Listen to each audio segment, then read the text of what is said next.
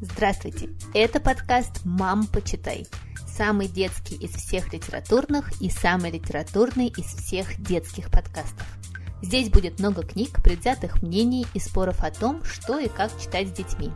А спорить и делиться мнениями с вами будем я, Катерина Нигматуллина. Я, Катя Владимирова. И я, Екатерина Фурцева. Я пишу книги, преподаю английский и французский языки. Я работаю в школе писательского мастерства Creative Writing School. А я много лет работала в журнале Esquire, в журнале Seasons, а сейчас занимаюсь воспитанием своих детей. У меня двое детей, Никита, ему 11 лет, и София, ей 9. Моему сыну Дане 6 лет. Моей дочке Жене 12, сыну Василию 7, а малявке Тони всего год. В нашем подкасте мы пытаемся составить список книг, которые нужно прочитать каждому ребенку. А в этом списке отдельно отмечаем те книги, без которых детство представить просто невозможно. Ну а сегодня мы будем говорить совершенно не про буквы, не про тексты, не про истории, а про иллюстрации. Хотя, наверное, ни одна иллюстрация не бывает без 3 миллионов историй, связанных и с автором, и вообще с тем, как это все возникает. Но мне кажется, очень большое количество иллюстраторов мы, конечно, уже не раз упоминали в наших подкастах. Особенно авторов-иллюстраторов, которые, да, вышли из картинок. Ну, а сегодня мы поделимся с теми, про которых мы еще не говорили. Ну да, Эрик Карл, и Ротраут Бернер, и все, да, про которые мы 1000 раз говорили, или Санджей, и вот сегодня, да, мы постараемся говорить о ком-то новом. Я, да, начну, наверное, я хотела рассказать про Торбена Кульмана. Торбен Кульман родился в 1972 году в Германии, он немец, и он окончил университет, и его дипломной работой стала книга «Линдберг». И вот эта книга Линдберг, ее как раз издали не так давно, Поляндрия, прям спасибо им огромное, целую серию они издали, там Линдберг, Эдисон и Армстронг.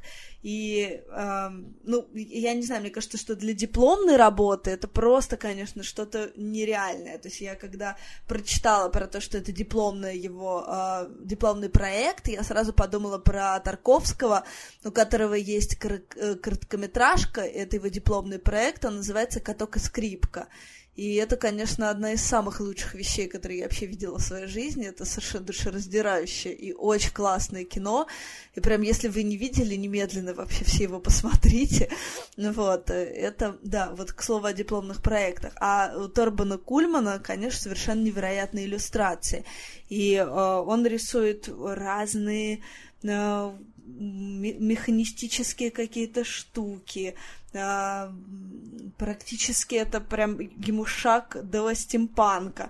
То есть он, конечно, всегда и сам о себе говорит, что в моих книгах вы найдете маленькие самолеты, необычные механизмы, дымящиеся железные дороги. И он рисует акварелью, акрилом, масляными красками, и потом, соответственно, все это, обрабатывает, и получается, конечно, прям что-то невероятное.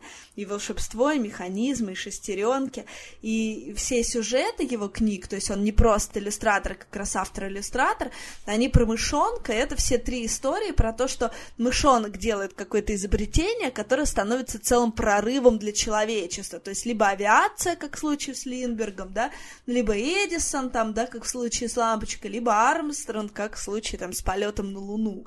И каждый раз это, конечно, невероятно вдохновляющая история, и вот, мне кажется, самая крутая, это все равно первая, вот этот проект Линдберг, да, про который мы говорим, и здесь мышонок делает летательный аппарат, чтобы пересечь Атлантику. И вот этот момент, когда он впервые видит статую свободы, он, конечно, просто невероятно вдохновляющий. И все эти такие желто-коричневые картинки, паровозы, дым, вот этот огромный лондонский вокзал, вообще это невероятная Атлантика, эти механизмы, там, печатные машинки, крылья.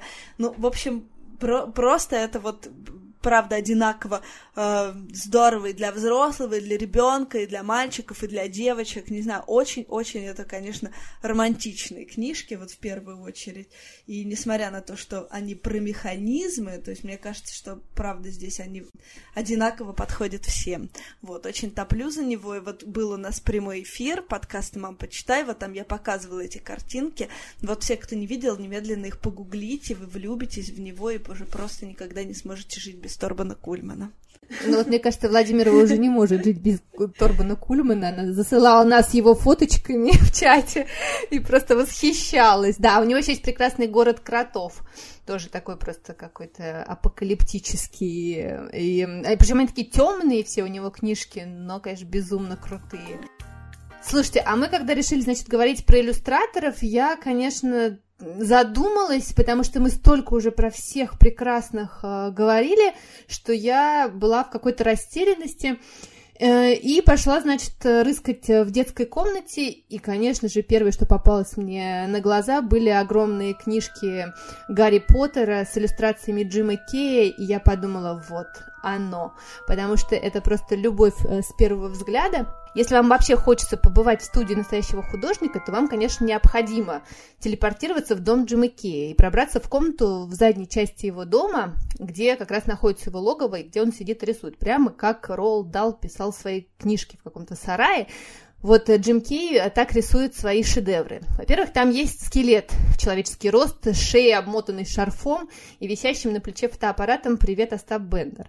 Там висят бесконечные черные доски с планами, рисунками, интригующими названиями. Боже, все, я уже ничего не вижу. На старинных деревянных ящиках каллиграфическим почерком, значит, вот эти вот написаны «Хогвартс», и ты уже думаешь, о боже, все, я хочу туда. Наброски, и это прям вот как будто ты попал, да, в какой-то там, не знаешь, викторианский дом. И вереска, вереска, я настаиваю. Двери студии выходят в сад, такой настоящий, девочки, английский запущенный сад с кучей цветов всех мыслимых и немыслимых оттенков. Но сад мне очень напомнил такие, знаете, подмосковные дачи вот с этими какими-то не очень популярными маргаритками, астрами и всем остальным. Василий Поленов, короче, бабушкин сад. Он похож очень на Живерни, конечно, Клода Моне, его сад, потому что он такой прям нерегулярный, что-то тут посажено, что-то там, летают шмели, вот, и он говорит, что когда работает, выходит туда каждый раз за вдохновением. У Джима, так, еще сейчас все будем вздыхать, девочки. У Джима большая веслоухая собака, которая в этом саду забирается в такой прудик, как Ватсон в грязные лужи в нашем лесочке рядом с моим домом.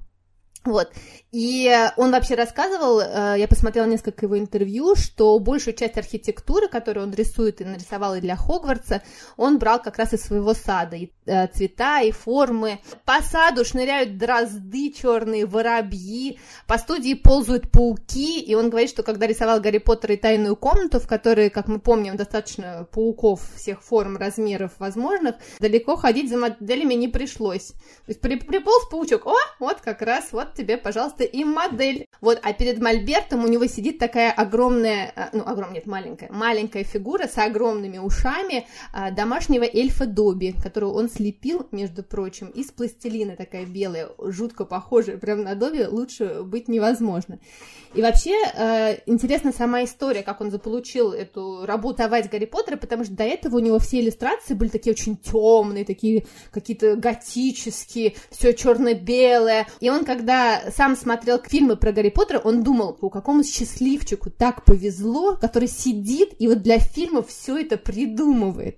Вот, и ему однажды позвонила его агент и сказала, слушай, Джим, там ищут иллюстратора для Гарри Поттера. А он ей, слушай, а зачем его иллюстрировать? Ну, потому что это была совершенно неочевидная идея. Гарри Поттер настолько прекрасно зашел всем без иллюстраций, все читали, представляли.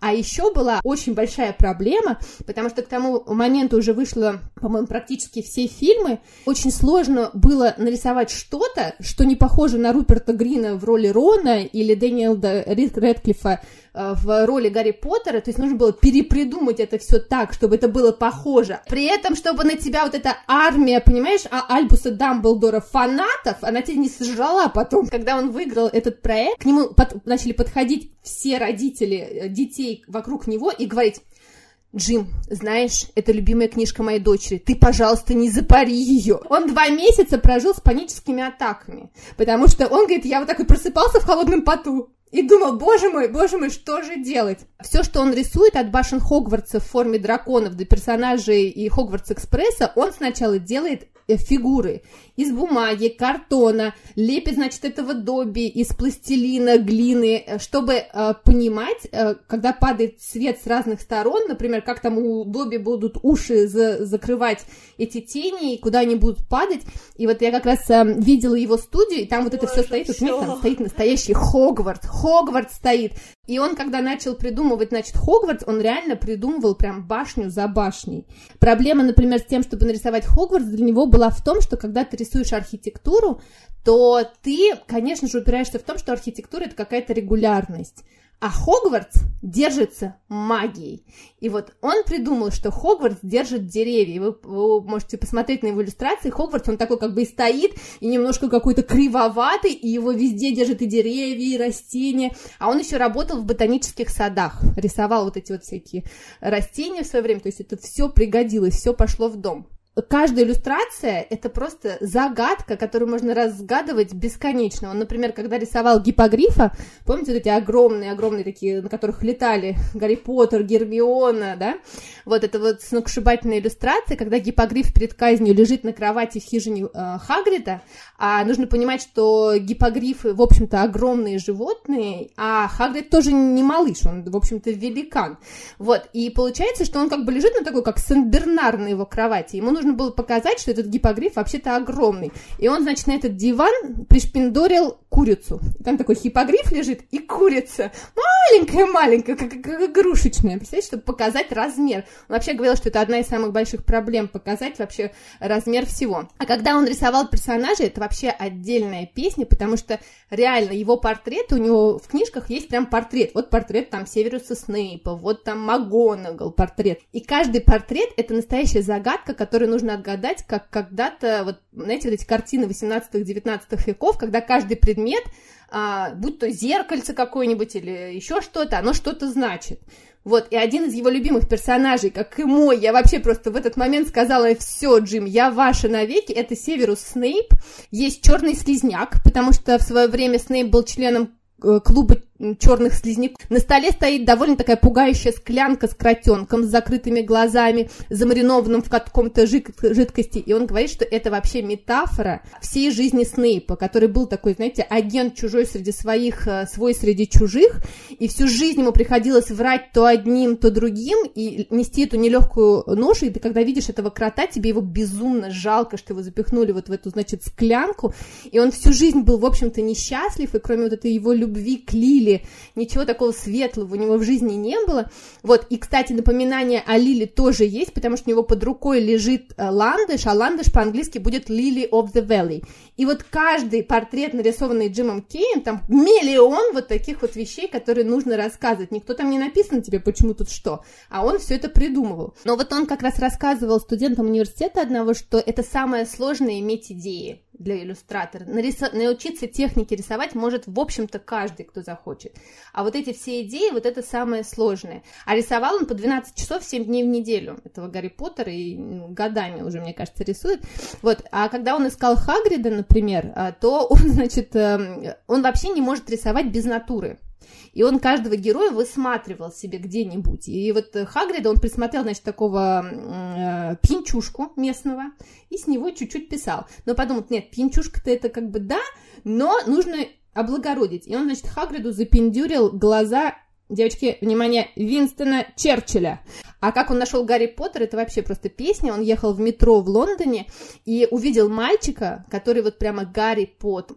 Мальчик подошел к выходу, он говорит: я подошел так к его, к маме, подбежал, сказал: пожалуйста, мне нужен ваш мальчик для Гарри Поттера. Сунул ей, значит, свой телефон, и она ему позвонила. Представляете? Потому что ему нужен был ребенок, который взрослеет вместе с тем, как он рисует книги. И вот он с этого мальчика рисовал всего вот Гарри Поттера по мере того, как он взрослеет. Самая большая проблема для него была армия фанатов, которые проверяют каждый чих, который ты делаешь по отношению к Гарри Поттеру. Поэтому он вообще выискивал там все-все-все, чтобы быть точным.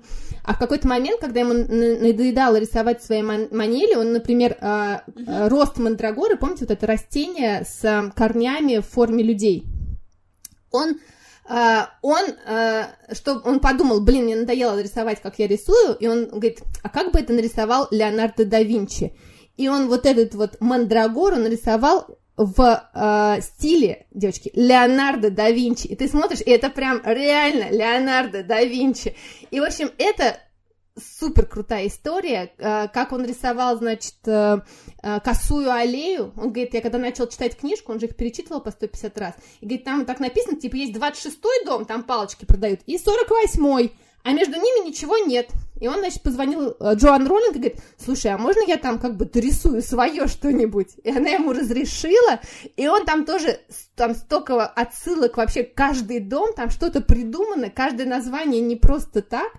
Вот, а еще в книжке, как он сказал, он, говорит, потом пересматривал свои иллюстрации, говорит, есть очень много подсознательного. Там в первой книжке, прям на первой страничке, где название, нарисована такая собака черная с двумя разными глазами, желтым и голубым. И он говорит, я когда потом начал смотреть, думаю, блин, почему я нарисовал собаку с голубым и желтым глазом? Там этого не написано нигде в книжке. А оказалось, что когда он ее рисовал, он слушал Дэвида Боуи, у которого разноцветные глаза, девочки. В общем, я что хочу сказать, если у вас еще нету книжек Джима Кея, если вы не влюбились после моей речи... Блин, у меня нет, у меня росменовские старые книжки, мне срочно надо, все, я поняла, продала, Нигматуллина продала. А еще я вам хочу сказать, что, наверное, это вообще большая удача и большая магия Джоан Роулинг, что она заставила, полмира поверить, что все это реально. И одна из вот вообще таких огромных ее достижений — это то, что все люди, которые делали эти фильмы, люди, которые это рисовали, они делают это с такой любовью и так во все это погружаются, что добавляют этот мир и делают его богаче, богаче со всех сторон. Это, конечно, супер круто. А я хотела бы тогда рассказать про такого настоящего сказочного художника Юрия Алексеевича Веснецова, который просто, мне кажется, с самого какого-то вот моего прям малолетства, с самых прям вот самых-самых малых лет просто в самое сердце меня поразил, потому как у меня была прекрасная книжка «Бианки, лис и мышонок». И вот иллюстрации были сделаны Юрием Алексеевичем Веснецовым, который родился в семье священника, кстати, и в роду у него было очень много известных живописцев и художников. Его дальний родственник, художник Виктор Михайлович Веснецов, который, мне кажется, всем нам известен своими работами «И богатыри», «Витязь на распутье», «Аленушка», «Иван Царевич на сером волке». Но... мне как раз работы Юрия Алексеевича вот, ну, гораздо-гораздо милее, то ли потому, как я с ними встретилась в совсем таком нежном возрасте, они меня, конечно, абсолютно покорили, захватили, и вот уже практически до 40 лет не отпускают. Вот моя любимая книжка с самого детства «Бианки», «Лис и мышонок». Совершенно какая-то элементарнейшая история. Всего 12 предложений, из которых, мне кажется, вот правда силами и талантами художника сотворили какой-то, ну, прям настоящий шедевр. Обожаю, абсолютно обожаю. И в те далекие времена мы вообще еще знать не знали, что такое хюгге, например. И вообще какой-то бесконечный уют и красота. Но вот эта вот книжечка детская, она как раз про это для меня. Хотя там, в общем-то, конечно, довольно такая история жутковатая, когда лис пытается как-то поймать несчастного мышонка, но... тот укрывается в своей невероятной норочке, в которой есть и спаленка, и кухонька, и на кухоньке какие-то чашечки и сковородочки, и чуть ли там не цветочек стоит у него в вазочке, и свечечка горит, и есть еще и от норочек, через которые можно выбежать, если вдруг лис уже к тебе там стучится активно в дверь. В общем-то, все это меня абсолютно зачаровывало и поражало, и вот, ну, повторюсь, до сих пор для меня это какая-то просто невероятная красота. Вот, а сам Юрий Алексеевич начал работать редактором издательства «Детгиз» еще в 1928 году, и как раз его первыми книгами, которые он иллюстрировал, были «Карабаш» и «Болото», тоже авторство Бианки. А дальше в 1931 году Юрий Алексеевич путешествовал по русскому северу, и вот здесь, мне кажется, кроется тайна всей вот этой волшебной красоты, потому что, мне кажется, всеми нами, ну, по крайней мере, нашей семьей, обожаемый русский север и Скандинавия, это вот что-то такое абсолютно-абсолютно вдохновляющее и невероятно прекрасное. И как раз после этого путешествия, вот в 30 там каких-то годах и дальше начали рождаться крутейшие абсолютно книги, проиллюстрированные Веснецовым. Это и «Путаница», и «Краденое солнце» Чуковского, и «Три медведя», и «Теремок», и «Кошкин дом». Мне кажется, они все достойны внимания нашего, и родительского, и детского, потому что это, правда, очень здорово. И про саму работу художника я хотела бы сказать вот что. Во-первых, привести сразу его чудесную цитату, которая, мне кажется, многое объясняет. «В детстве мне мама все книжечки-сказки читала, и няня тоже. Сказка плотно и крепко вошла в меня. Мне вот дают в издательстве текст. Я беру только тот, который мне нравится. Бывает такое, что в нем и сказки нет. Бывает, что он всего-то на 4 или даже на 2 строки. И сказку из них ну никак не сделаешь. А я ищу эту сказку. И всегда помню, для кого будет книжка. Все еще живу тем, что видел и помнил в детстве». И мне кажется, это прям вот, ну какая-то вообще правда. Огромная радость, когда художник, взрослый, да, человек, взрослый мужчина сумел вот через всю свою жизнь пронести вот эту какую-то сказочную любовь, которую ему явно, да, передала там и мама, и бабушка, и вся его семья, и няня. И все это он вложил вот в свои иллюстрации. Это, ну, правда, очень-очень здорово. И мне нравится, что иллюстрации, они одновременно и такие немножечко наивные, да, немножечко такие детские, даже, может быть, лубочные, ну, в таком хорошем понимании этого слова, но при этом всегда очень целостные, насыщенные, прям вот до краев, очень яркие, и меня всегда еще завораживали деталями и подробностями. То есть я могла прям вот с головой нырнуть в сказку, в книжку, вот эту маленькую, да, такую тонюсенькую, и просто там часами возиться, рассматривать, любоваться какими-то маленькими штрихами, какими-то точками, какими-то, не знаю, усами мышонка, хвостами лиса, да, ну и вот, повторюсь, вот этот невероятный уют домика, например, мышонка, да, где у него там все было невероятно складно, чисто, уютно, это прям огромная-огромная моя любовь. Вот, а еще что интересно, еще одну цитату, наверное, еще одну цитату зачитаю. «Я страшно люблю, когда у меня не выходит. Злость у меня такая, я могу работать без конца. Люблю такое рвение. У меня редко бывает, чтобы книжка получалась легко». И вот это тоже для меня какое-то невероятное было открытие, когда я нашла эту цитату, потому что, конечно же, картинки и все эти чудесные иллюстрации милейшие, они, конечно, совершенно, мне кажется, не вяжутся никак у тебя в голове с тем, что человек, правда, невероятно тяжело, видимо, да, долго и сложно работал.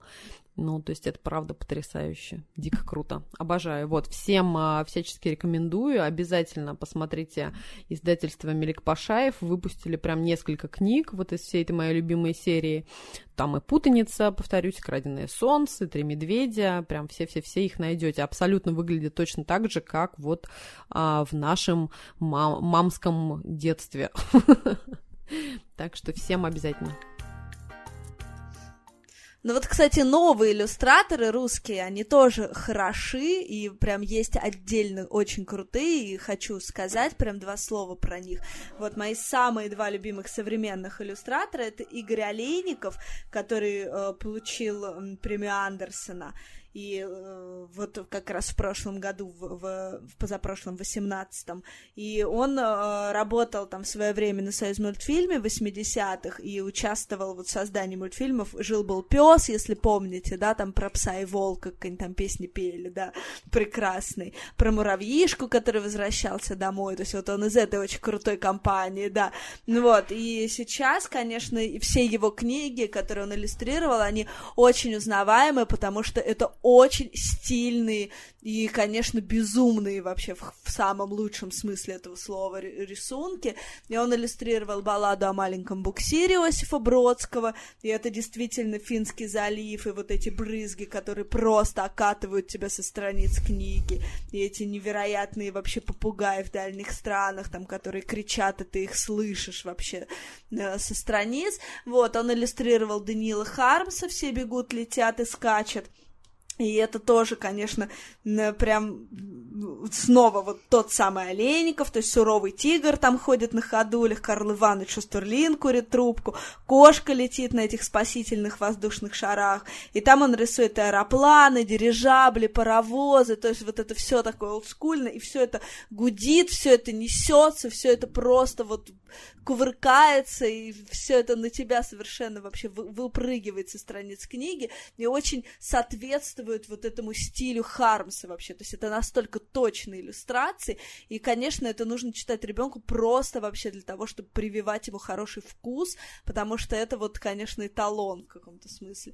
Вот, еще он иллюстрировал, есть такая рабочая азбука у Бродского, и там это азбука профессий, да-да-да, и, то есть, например, много мне прям там про все буквы, конечно, хочется сказать, но скажу просто про «Д», там, кроме занесенного снегом двора и дворника в оранжевом жилете, мы видим динозавра, который медленно выходит из панельного дома, просто падает снег, и медленно идет динозавр. Мне кажется, это просто идеально, не знаю.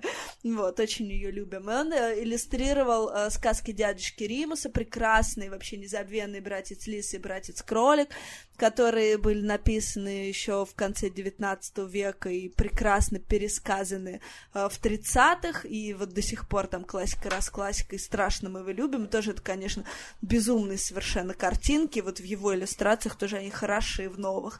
Вот, и второе, вообще мой обожаемый совершенно современный художник, это Антон Ломаев, питерский художник-иллюстратор, и вот его выпускала «Акварель» и «Азбука», тоже вот эти все большие книжки, но я купила практически все, что у него есть, и он иллюстрировал, ну, всю вот классику, расклассику нашу, «Красная шапочка», все «Братья Гримм», «Кот в сапогах», «Маленький Мук», «Калифайст», «Русалочку», то есть куча Андерсена, и все это, конечно, просто чистое волшебство, то есть это все всегда детали, и это, конечно, так ошеломляюще красиво, то есть если это «Принцесса на горошине», то там, правда, 133 подушечки, каждая вырисована. И это, конечно, он такой очень театральный художник, он очень избыточный, у него очень много красок, очень много деталей и очень много подробностей. И в каком-то смысле он, конечно, даже всегда too much, всегда чересчур, и вот, не знаю, вот этим он меня берет и всегда покупает. И плюс, вот я знаю, читала с ним интервью, он говорит, что он старается работать с пространством текста, то есть давать ему глубину, сообщать ему что-то дополнительное. И всегда вот он говорил, что многие вот эти классические сказки, они, конечно, оставляют вот это чувство беспокойства у современного маленького малыша, и он уже не будет спать на спокойной подушке, как он выразился. И вот пример этому, вот как, что он сделал с «Красной шапочкой», то есть это просто оформлено все совершенно вот со сценографическим шиком, то есть там сцена в конце, и они выходят на поклон, как будто бы все эти герои, и где-то там видно стоит такая, ну, кибитка артистов, и в шляпе вообще в невероятном камзоле выглядывает волк, которого, в общем, только что разрубили вообще топорами дровосеки страницы назад, но он там где-то выглядывает и подмигивает, и вот это так здорово, и Даня вот думаю, ну, мой сын, он так этому радовался, что он там нашел этого волка, и вот как-то чуть-чуть он заворачивает все равно историю, вот что-то свое всегда добавляет, и это очень ценно. И вот недавно он выпустил свою книжку, написал, это «Колыбельная маленького пирата», и там, конечно, он про своего сына во многом рассказывает, это такие стихи, и тоже совершенно, конечно, волшебные картинки про папу и мальчика, который путешествует по морям, вот тоже мы ее очень любим. Слушайте, ну а я буду тогда сегодня за англичан и расскажу вам про первую британскую Грету Тунберг, благодаря которой появился вообще Национальный фонд сохранения природы в Великобритании, юного биолога XIX века, у которой в детстве жили лягушки, мыши, ежик, тритон, Исаак Ньютон, девочки, на минуточку, и даже летучая мышь. Да, буду сегодня рассказывать вам не только про иллюстратора, но и про писательницу, которая сама писала, сама рисовала, вот, и создала одного из самых иконических британских героев, это, конечно же, кролик Питер, говорю я про Беатрикс Поттер, которые, мне кажется, знают все. Я не знаю, девочки, вообще слышали вы или нет, но на британские деньги, ну вообще на британских фунтах нарисованы различные исторические фигуры. И там одно из правил вообще британских банкнот в том, что нельзя туда поместить какого-нибудь там персонажа или еще человека, зато можно на монетки. И вот на монетке в 1 фунт есть несколько героев книг британских, таких иконических, и один из них – это Питер Кролик. Еще второй Граффало сделали к 20-летию, и Паддингтон, конечно же. Вот 3 таких удостоенных того, чтобы быть даже на монетах. Вот, и мне кажется, у Беатрикс была какая-то, конечно, удивительная жизнь, она была из довольно обеспеченной семьи, поэтому у нее никогда не было проблем с деньгами, вот, она рисовала с детства, обожала рисовать грибы, животных, у нее действительно жил настоящий кролик, которого она везде таскала с собой на поводке, и обожала его, и возила в поезде везде, с которого она как раз нарисовала своего Питера, а ее кролика звали Питер Пуш, вот, и с него она нарисовала как раз Питера, и она даже одевала его в синий сюртучок, которым знаменит как раз вот этот кролик Питер, озорник. Вот, она очень каждое лето проводила в Озерном крае. У нее был очень долгий, конечно же, путь к тому, чтобы быть опубликованной. Она не была сначала замужем, никто в нее не верил, и это вот прям такая история, которая прекрасно рассказана в фильме с Рене Зельвегер. Не буду сейчас вам пересказывать ее, так она и называется, «Мисс Поттер». Посмотрите обязательно. Есть еще прекрасный фильм, мультик такой, анимированный фильм, называется «Кролик Питер» и «Кролик Питер 2». Вот, так что они прекрасные, посмотреть с детьми. Вот «Мисс Поттер» мы смотрели прям все вместе с детьми, и это чудесно. И ее все герои не ограничились как раз кроликом, у нее была и прекрасная, очень глупая утка Джемайма Кряка, ежиха миссис Тигель-Мигель, но это прям такая классика, и была там и трагедия в ее жизни, потому что она мечтала выйти замуж за своего издателя, а он умер от рака крови, вот в фильме как раз неправильно показано, там как бы так предполагается, что он простудился, он не простудился, но они вот только помолвили, как это сказать... Помолвились. Да, они только помолвились, и тут же он умирает, это была прям трагедия, она потом очень долго переживала, но в конце концов, по-моему, лет 48 она все-таки выходит замуж за своего адвоката, который помогал ей как раз восстанавливать и охранять Озерный край. Есть такой регион в Британии, который сейчас является самым большим национальным парком благодаря ей, потому что в ее время как раз люди хотели там строить дома, дачи и все остальное, и она начала и разрушать фермы, которые там находились, и она на свои деньги, заработанные от книг, начала скупать эти фермы, отдавать их фермерам, защищать, выращивать овец, она получила медаль за лучшую овцу в конце жизни, в общем, то есть не только книгами она была знаменита, вообще мировая бабулечка. А второй иллюстратор, про которого мне хотелось бы тоже рассказать, это Стивен Бисти, который родился в Великобритании, и он такой, мне кажется, крутейший тоже независимый художник и известен как такой гений золотого сечения. С самого детства, в общем-то, Стивен был очень любопытным мальчиком, интересовался вообще совершенно разными вещами, и зданиями, и домами, и самое интересное для него было то, а что же там внутри. Когда он начал рисовать, он сразу решил, что вот он будет не просто там создавать иллюстрации красивые, да, там, или какие-то картины, а обязательно все предметы, да, там, повторюсь опять, здания, дома должны быть в разрезе. И это, конечно, удивительно, и явно, да, это такой вот настоящий талант, с которым человек родился, и потом сумел его как-то, да, и сохранить, и всячески приумножить. Это, ну, вообще огромная-огромная для всех нас радость, что у нас теперь есть возможность смотреть невероятные вот эти книги, над которыми работал Стивен Бисти.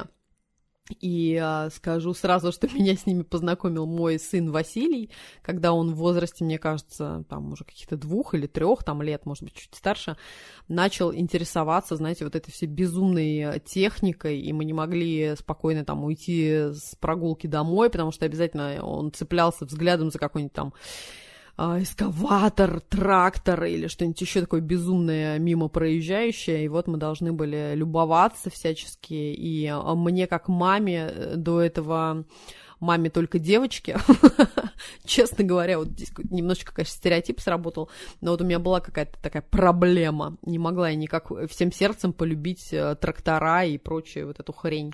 И тут, да, вот я увидела эти невероятные книги, которые называются «Гигантский транспорт», и вторая у нас появилась — это «Спасательные машины». И они меня, конечно, тоже абсолютно очаровали, потому как, во-первых, это такой большой формат, очень плотные картонные страницы, и еще невероятный кайф, что помимо того, что ты там можешь рассматривать вот эти безумные, огромные какие-то поезда, самосвалы, ракеты, самолеты и всяческие корабли, ты на этих плотных страницах находишь такие маленькие совершенно окошечки, который каждый можно открыть и посмотреть, а что же там внутри. То есть вот как раз вот эта вот безумная страсть Стивена Бисти, она здесь, ну, просто покоряет и всячески взрывает твой мозг. То есть ты видишь не просто, да, там, огромную машину, а ты еще и можешь посмотреть, а как же, из чего же она там сделана, как же она работает, и как вообще это все устроено. Это, правда, безумно увлекательно в какой-то момент становится и интересно. А еще, что меня вообще потрясает, конечно, в работах Стивена, то, что он работает исключительно карандашом, чернилами и, ну, там, какие-то акварельные краски для цвета используют. И при всем при этом вообще никогда не пользуется линейкой. То есть вот обязательно посмотрите на эти картины, на эти иллюстрации, и это просто вообще, я не знаю, в голове у меня очень плохо это укладывается, как это вообще так возможно.